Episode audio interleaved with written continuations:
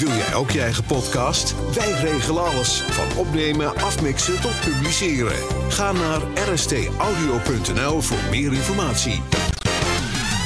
Even iets anders. Dit is Smalltalk Podcast.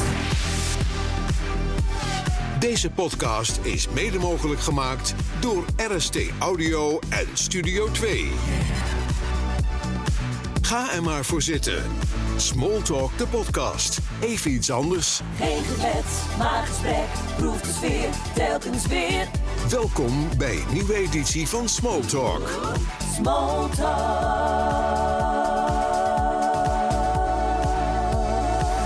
En juist dat strategische spelletje, dat is zo bijzonder. En wat ik jammer vind, als ik nu naar de tv kijk en Sharon en Ferry op het WK zoveel medailles zie halen, en dan krijg ik zo weinig van die sport mee. Want ik zie een hele groep zwemmers en ik snap het niet en ik zie het niet. Wat ik heel graag zou willen is dat als tv-kijker dat open waterspelletje zichtbaar wordt. En dat doe je volgens mij door veel beter camerawerk, door drones, door GoPro's misschien wel.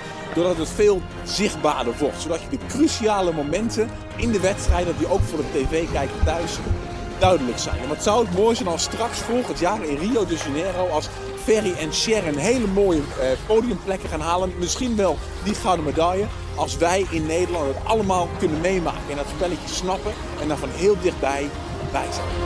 Go middle to the Netherlands.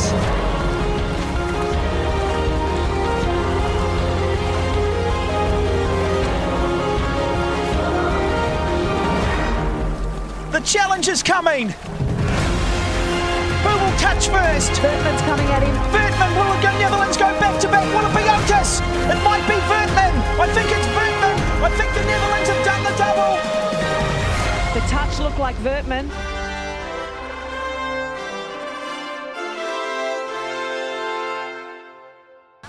Ik had wel zin om te racen. Dus de eerste keer dat ik in een Nederlands veld 10 kilometer zwom.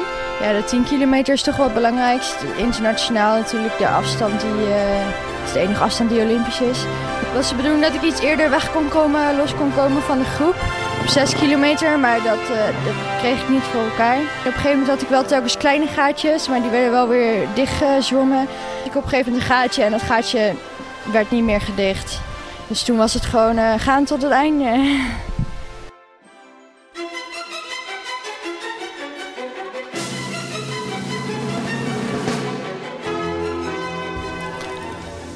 En dit is weer een nieuwe editie van Smalltalk, de podcast. En vandaag aan tafel Serena Stel. Ja. Zo, het kan bijna jingle worden, joh. Hey, leuk dat je er bent. Elkaar een tijd niet gesproken. Ik denk, ga eerst maar eens vertellen, wie is Serena? Wie is Serena?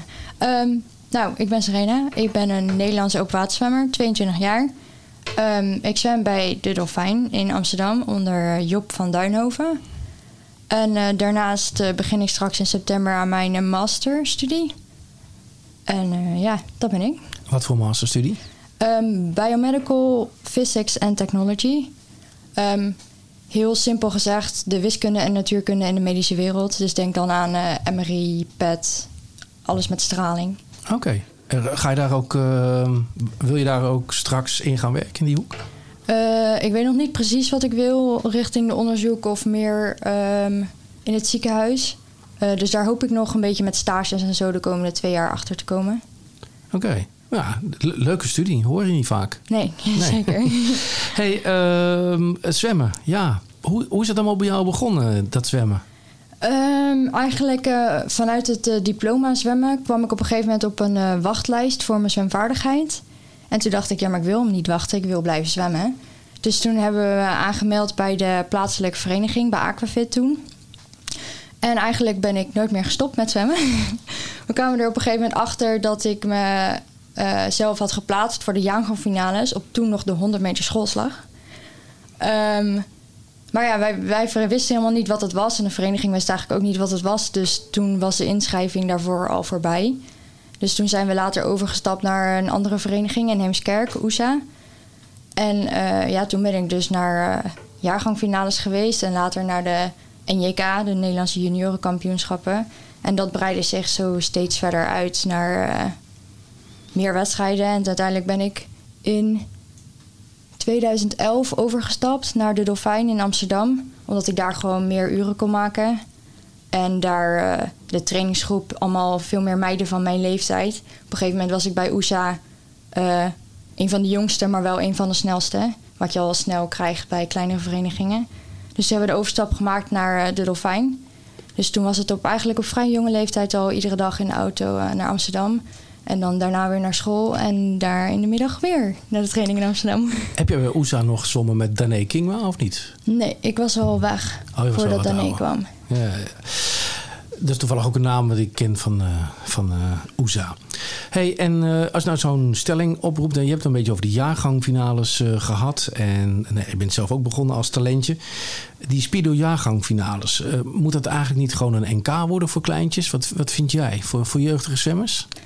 Ja, we hadden het er al over gehad. Vroeger was de jaargangfinale echt... Dat was echt een ding. En dat was echt ook de leukste wedstrijd die er was. Met hoe het was aangekleed en hoe het allemaal werd gedaan. Met prijzen van Speedo en medailles en dingen en zo allemaal. Voor die jonge kinderen is het toch ook heel tof als je kan zeggen... ik ben naar een NK geweest.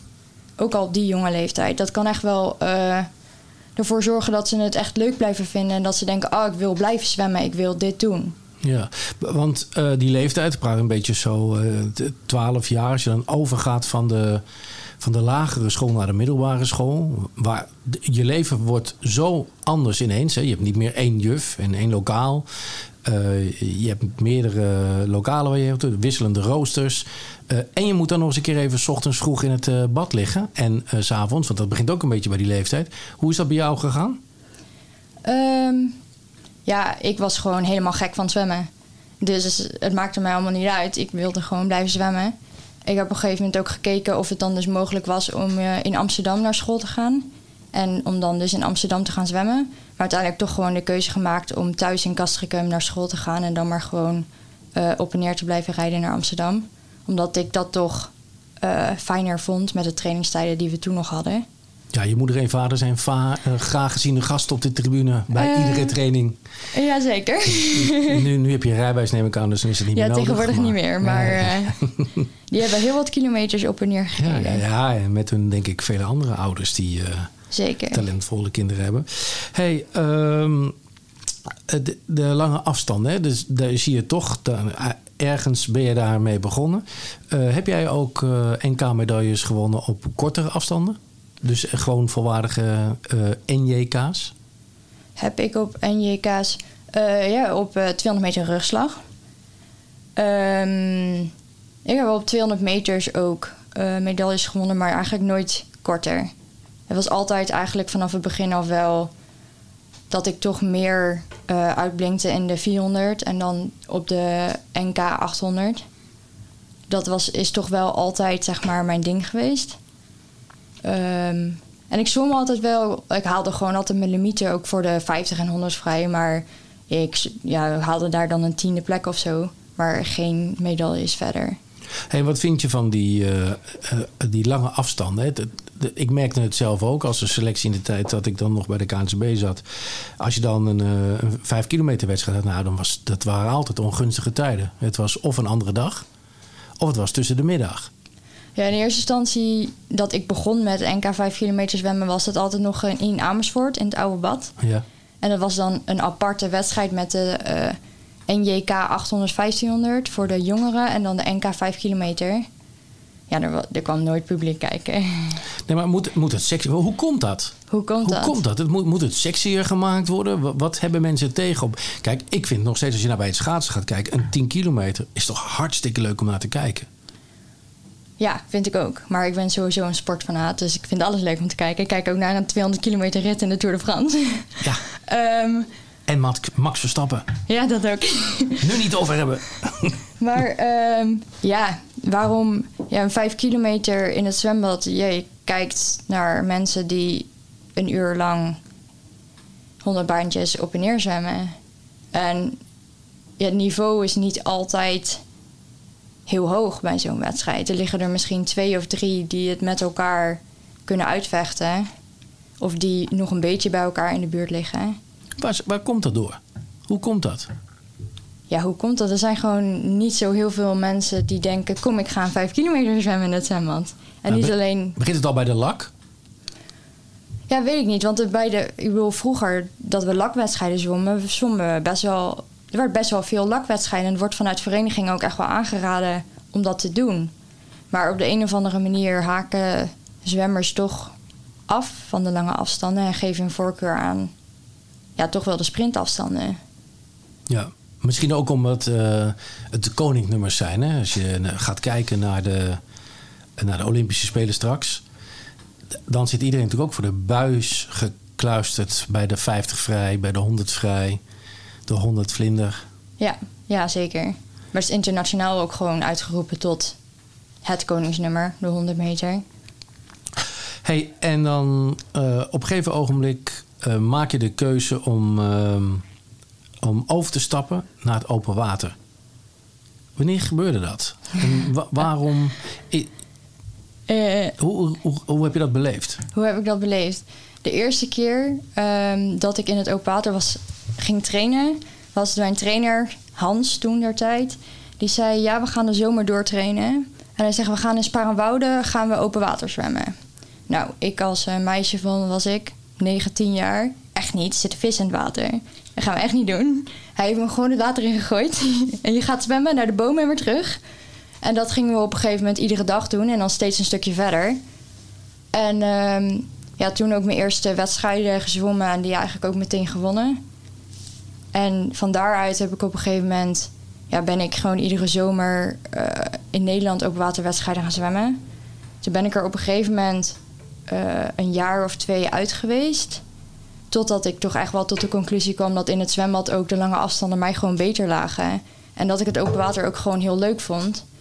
En toen kwamen we er dus achter dat je dus ook naar een EJK kon in het open water.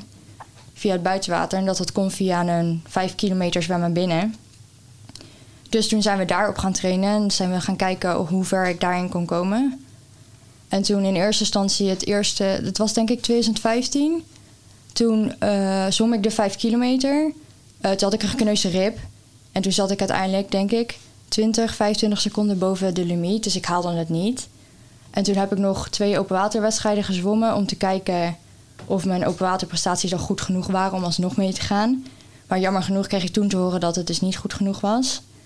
Maar toen kreeg ik wel de kans om in het RTC te gaan zwemmen in Amsterdam. En toen heb ik me zo ontwikkeld dat ik op de 5 kilometer... het jaar daarna dik onder de tijd zwom... en toen wel mee mocht naar de EJK openwater. Ook toen trouwens de WJK openwater in Hoorn. Ik wou zeggen, die zat ervoor. Ja. Hey, en want je hebt wel stappen gemaakt. Hè? Toen je in het RTC bent gaan zitten, dus een volwaardig programma, wat raar klinkt, maar gewoon meer uren, meer begeleiding, meer krachttraining. Ja, vooral meer uren ook. Daardoor heb je wel die grote stappen gemaakt. En in hoeverre is dan zo'n training voor jou lastig? Je vindt het wel lekker om tegeltjes te tellen. Ik vind het niet erg om tegeltjes te tellen. Ik krijg zoveel vragen ook afgelopen jaar weer. Ja, dan heb ik een 8 kilometer training of een langer... en de rest heeft 3 kilometer. En dan zeg ik, ja, vind je het dan niet erg? Ik zeg, nee. Als ik het niet leuk zou vinden, dan zou ik het heus niet doen. Het is gewoon... Je bent gewoon aan het zwemmen en je kan gewoon al het andere vergeten. Je hoeft nergens mee bezig te zijn dan alleen maar gewoon jij en het water. Ja. Hey, en als je dan kijkt naar dat open water... even terug naar het wedstrijdelement... Dan wordt het een beetje... Er wordt altijd denigrerend gedaan over het open water.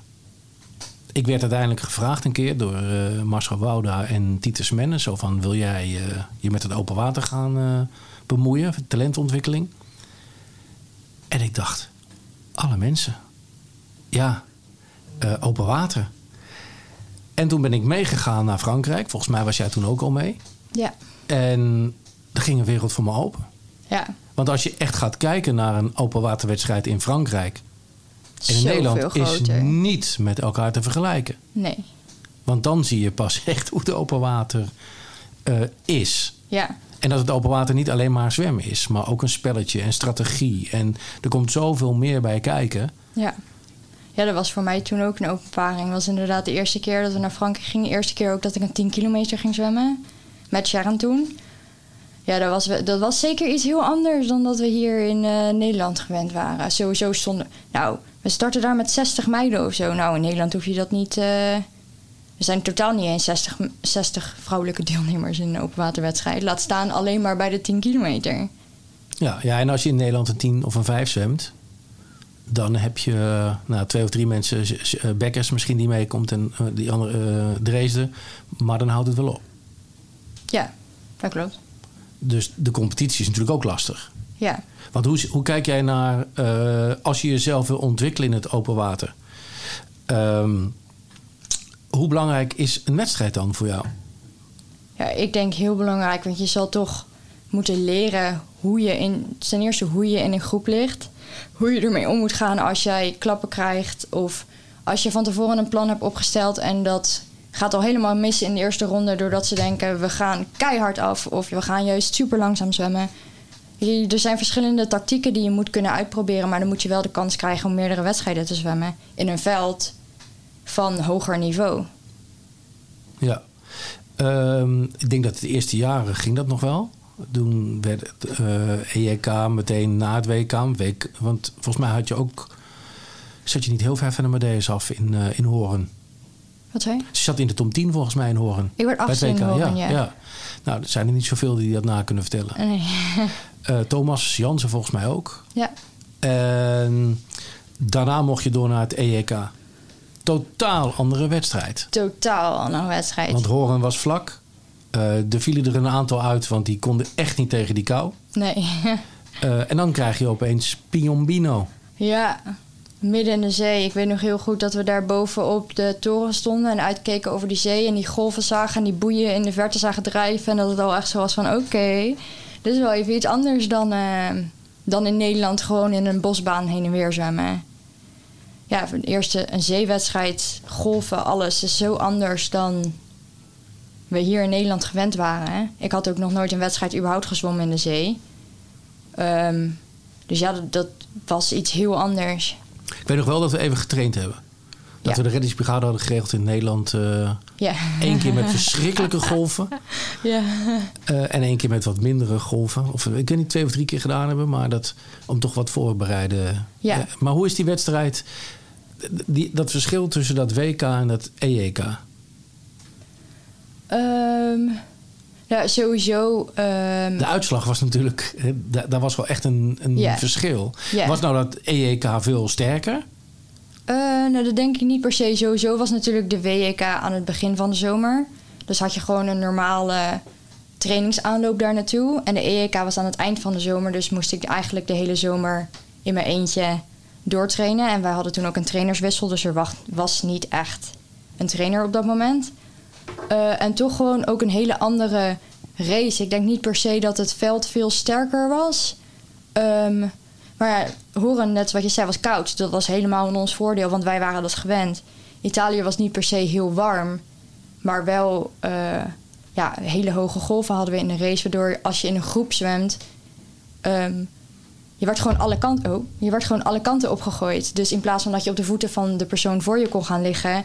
lag die persoon opeens 2 meter de andere kant op... omdat er weer een golf was geweest. Het was gewoon een hele andere manier van zwemmen. En als je dat dus nog nooit hebt gedaan... Je werd letterlijk in de diepe gegooid. Ja, er was natuurlijk ook niet veel tijd om nog wedstrijden te doen buiten Frankrijk. En, dan groei je een beetje door. En wat vind jij het leuke aan dat openwaterspelletje? Het is zoveel meer dan alleen zwemmen. En het is ook... Je kan trainen voor een 50 meter en dan train je het hele jaar lang voor, 25 seconden. Ik niet, maar de snellere mensen doen 25 seconden over 25 meter. Maar je bent gewoon ergens mee bezig. Je bent iets aan het opbouwen. Het is gewoon zoveel meer dan alleen zwemmen. Het is echt racen en verstandige keuzes maken. De keuzes maken op een moment in de race. Het is altijd anders. Geen enkele race is hetzelfde. En vechten? Ja, dat is iets minder. Ja? Ja, ik weet dat je in het begin daar wel moeite mee had. Maar de laatste wedstrijden die ik van jou gezien heb... had je daar wel echt sprongen in gemaakt. Het was niet meer zo dat iemand dacht van laat ik je schouder even pakken en jou even aan de kant zetten. Kijk, gebeurt natuurlijk nog steeds wel. Ze proberen het altijd. Maar je probeert het ook terug. Onopvallend. De jury hoeft het niet te zien. Maar ik kan me inmiddels wel staande houden binnen een groep. Hey, en als je gaat kijken, juist die groepen, hè, als je achteraan ligt, de kans dat je helemaal naar voren zwemt, ja, is bijna uitgesloten. Maar als je in een tweede, een derde groep ligt, het is net wielrennen. Als je met elkaar een beetje samenwerkt, kun je nog naar voren. Leg eens uit, hoe werkt dat in zo'n wedstrijd? Ja, ik kan me daar soms zo erg aan irriteren dat je er dan dus net af ligt van de kopgroep. En dan is het logisch. Ik bedoel, als je kop over kop gaat zwemmen of één iemand op kop laat zwemmen, dan kom je veel sneller terug bij de groep dan dat je met z'n tweeën naast elkaar gaat zwemmen. Want dan trek je elkaar eigenlijk telkens naar achter. Dus net zoals je zegt, eigenlijk een beetje hetzelfde als in het wielrennen. Maar op de een of andere manier accepteren de andere zwemmers dat dan vaak niet. En dan kost het je zoveel moeite om weer terug te komen in de groep, dat je er eigenlijk gewoon voor moet zorgen dat je niet de groep kwijtraakt.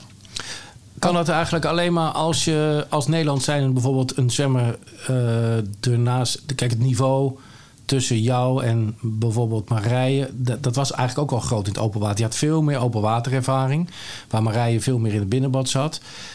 Is het voor jou handig als er een tweede dame in Nederland zou zijn waar jij samen mee kan trainen in wedstrijden, dus ook dat soort strategietjes kan doen? Ik weet dat Marcel Schouten ook wel echt een trainingspartner voor Ferry is geweest richting Rio. Ja. En ook in wedstrijden dingen samen hebben bedacht. Ja, natuurlijk zou het fijn zijn om iemand te hebben om mee te trainen. Er hoeft niet eens een dame te zijn. Het kan ook een jonge, lange afstandszwemmer zijn waar je gewoon je trainingen mee af kan werken. Of je samen dan in een wedstrijd dingen... Ja, dan kan je dingen uit gaan proberen. Maar dan krijg je wel al snel dat dus er één persoon voorgetrokken wordt voor de andere. Als je strategieën gaat uitproberen. En in principe, het is een individuele sport. Ja. Dus het blijft. Maar dat is dat is natuurlijk de Tour de France ook. Ja, dat is waar. Maar daar worden wel natuurlijk wat dingen bedacht. Hè? Er is er één beter, dat is de kopman. Ja. En die wordt gewoon geholpen. Ja, precies. Dus op het moment dat je... Stel je voor dat wij... Nou, je mag maar met twee doen, maar of drie op een EJK. Maar als jij de beste bent en die andere twee gaan je helpen. Jou naar een medaille, zou dat strategisch een slimme zet kunnen zijn. Wat zou er moeten gebeuren om het open water weer populair te maken in Nederland? Even om te voorkomen dat iedereen het open water induikt, omdat er weinig weerstand is. Of daar kun je alles van vinden. Even afgezien dat de illusie, wat veel mensen zeggen, ik ben heel goed in het open water, dus ik doe het ook wel even binnen. Of ik ga naar een EJK, want ik ben de beste in Nederland in het open water. Dat is leuk. Maar als je op zo'n open buitenlandse wedstrijd komt, dan zie je hoe hard er gezwommen wordt. Ja. En daardoor moet je ook heel hard kunnen zwemmen. En niet alleen in een beperkte omgeving heel hard kunnen zwemmen. Nee. Maar wat zou er moeten gebeuren, denk jij, om een klimaat te creëren in Nederland dat er een volwaardig, kansrijke openwatergroep komt? Ja, dat is best wel een lastige vraag. Want als je kijkt... Ik bedoel, in Rio wonnen zowel Sharon als Ferry goud. Meestal als er op een spelen of op grote toernooien medailles worden gewonnen, dan zie je dus dat er in die sport een toename komt van aanstroom ook. Ik bedoel, de voetbalmeiden die wonnen, of die werden tweede op de WK en je zag dat alle meisjes gingen voetballen. En op de een of andere manier is dat dus met zwemmen en helemaal met open water zwemmen is dat ook niet gebeurd. Wel een beetje.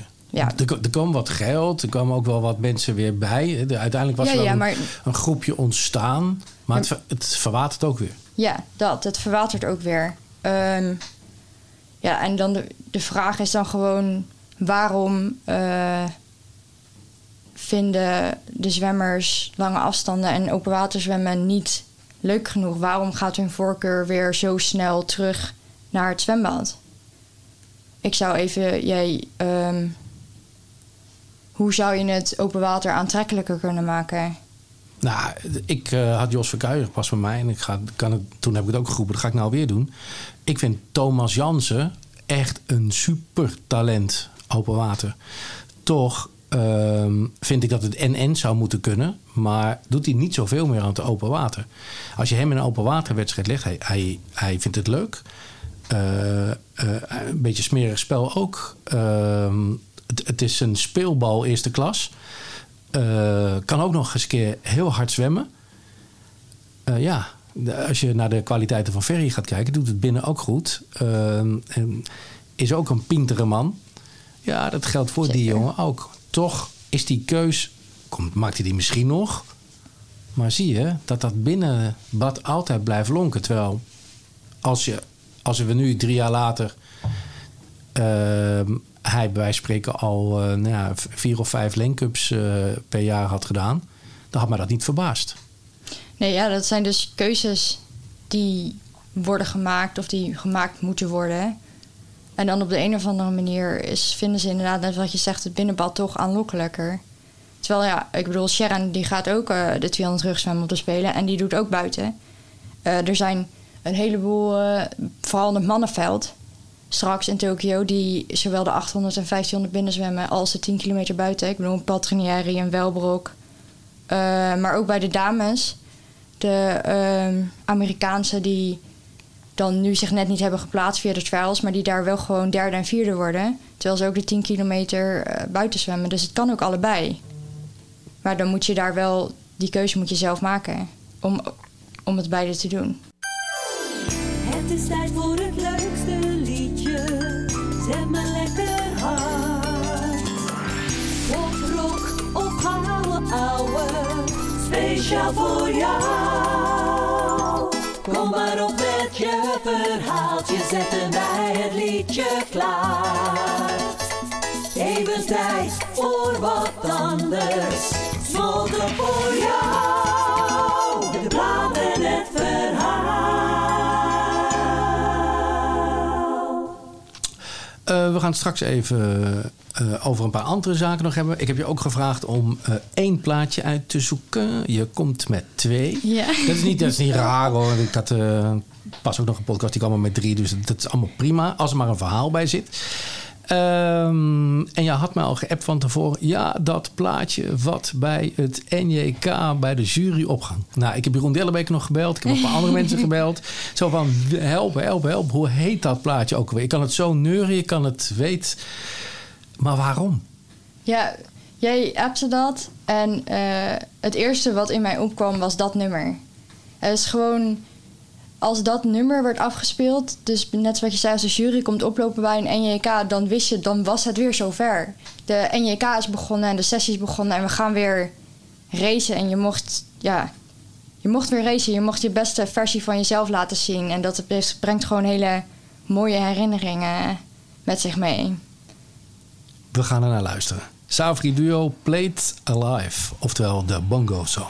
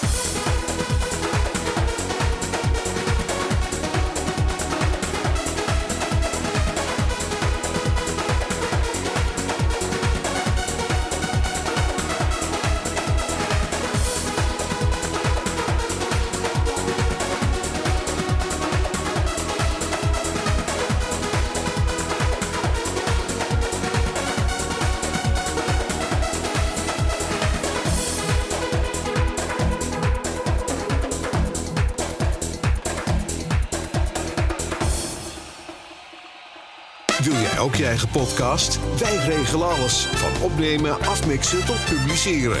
Ga naar rstaudio.nl voor meer informatie. Zo, en dan nu even tijd voor een kopje thee. Ah, lekker. Even bijkomen. Mijn oren staan te klapperen. We gaan zo weer verder.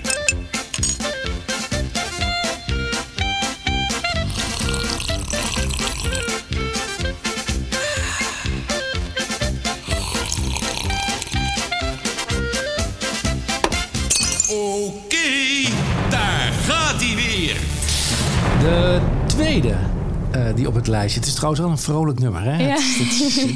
Ja. Ik ben al lang niet meer bij een binnenbadwedstrijd geweest. Het is trouwens alleen bij het NJK of wordt het ook bij het NK gebruikt? Weet ik niet. Weet ook niet meer eigenlijk. Al een tijd geen binnenbadwedstrijden meer gehad afgelopen jaar. Nou ja, de corona heeft niet echt meegeholpen, denk ik. Hey, dan plaatje nummer 2. Ja. Ja. Nou ja, we konden dus die titel van dat andere nummer niet vinden. Dus toen had ik een ander nummer bedacht. Ik weet nog heel goed, ik ging samen met Rutger Sloof, mijn trainer toen bij De Dolfijn, gingen we naar België, naar Charleroi. Dat was mijn eerste buitenlandse wedstrijd dat ik in mijn eentje meeging, ook zonder mijn ouders. Maar gewoon met de groep zwemmers, zeg maar, met de senioren. En dat nummer kwam in de auto op. En dat nummer hebben we de rest van het weekend alleen maar geluisterd. Dus telkens als ik nu dat nummer ook hoorde, was het... Oh, dat was mijn eerste buitenlandse wedstrijd. Dus ja, daar hebben we wel goede herinneringen aan. En dat nummer is? Clean Bandit, Rather Be.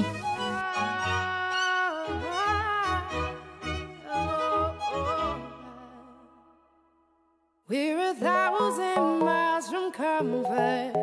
We have traveled land and sea. But as long as you are with me, there's no place I'd rather be. I would away forever, exalted in the sea. As long as I am with you, my heart continues to be. With every step we take, Kyoto to the bay, strolling so casually. We're different and the same. Gave you another name. Switch up the batteries. If you gave me a chance, I would take it. It's a shot in the dark, but I'll make it. Knowing the little heart, you can't shame me when I am with you. There's no place I'd rather be. No place I'd rather be. No place I'd rather be. No place I'd rather be. We set out on a mission to find our inner peace, make it everlasting, so nothing's incomplete. It's easy being with you. Sacred simplicity. As long as we're together, there's no place I'd rather be. With every step we take, Kyoto to the bay, strolling so casually. We're different and the same. Gave you another name. Switch up the batteries. If you gave me a chance, I would take it. It's a shot in the dark, but I'll make it. Knowing the little heart, you can't shame me when I am with you. There's no place I'd rather be.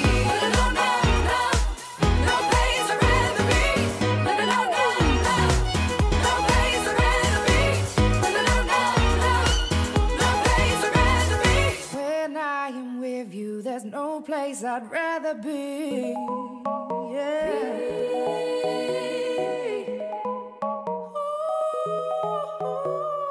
You gave me a chance, I would take it.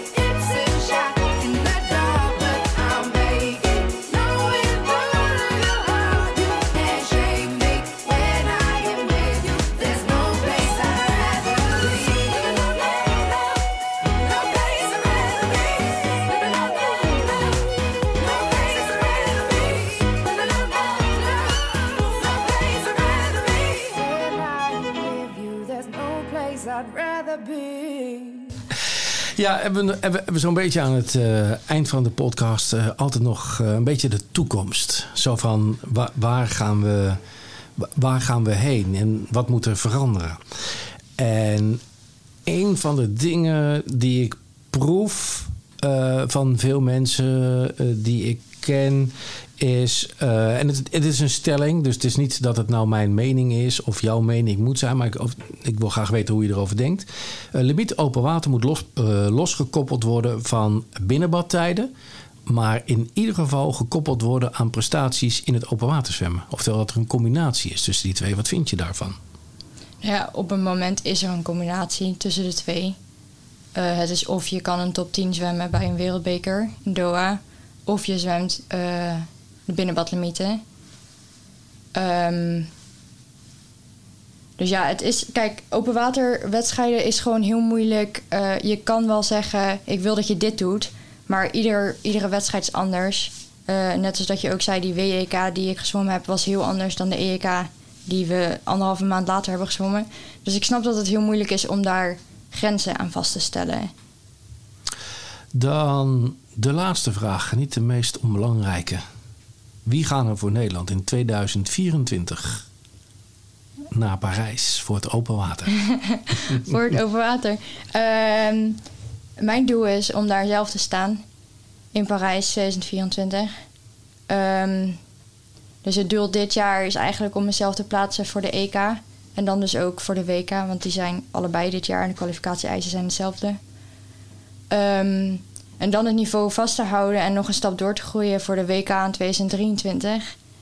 En dan kijken of ik daar een top 10 plek kan bemachtigen.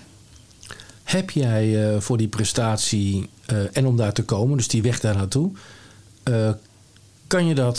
moet dat in een Nederlands programma? Of kun jij, net als Sharon dat nu doet en Las Borteliers dat nu in Duitsland doet, kun jij dat ook in Nederland? Of moet jij het ook dan verder weg gaan zoeken? Moet je naar een fulltime programma toe? Misschien is dat een betere vraag. Of het nou Nederland is of daarbuiten.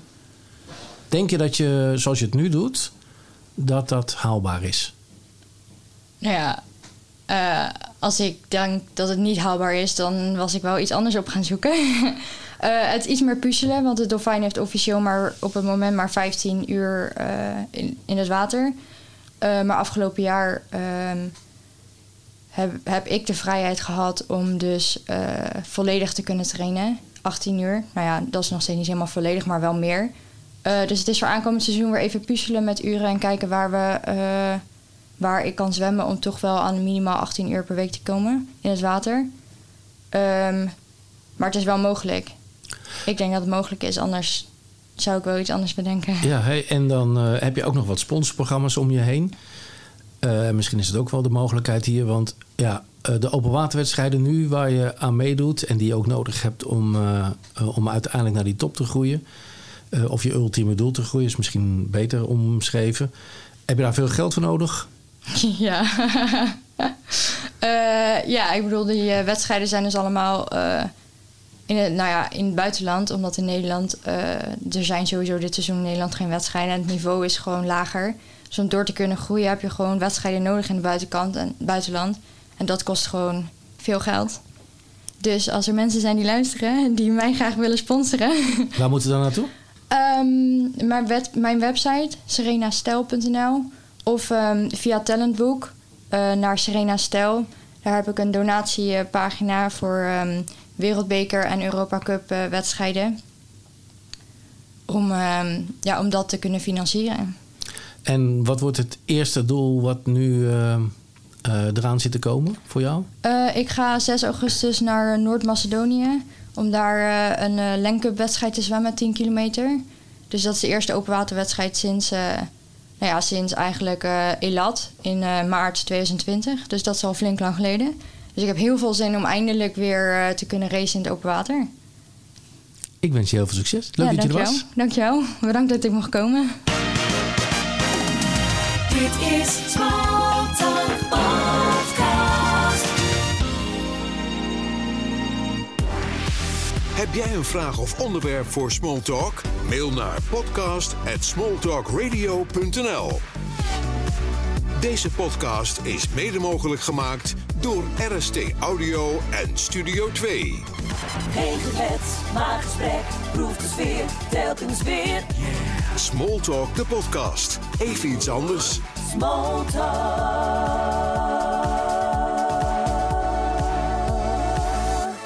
Wil jij ook je eigen podcast? Wij regelen alles. Van opnemen, afmixen tot publiceren. Ga naar rstaudio.nl voor meer informatie. RST Audio.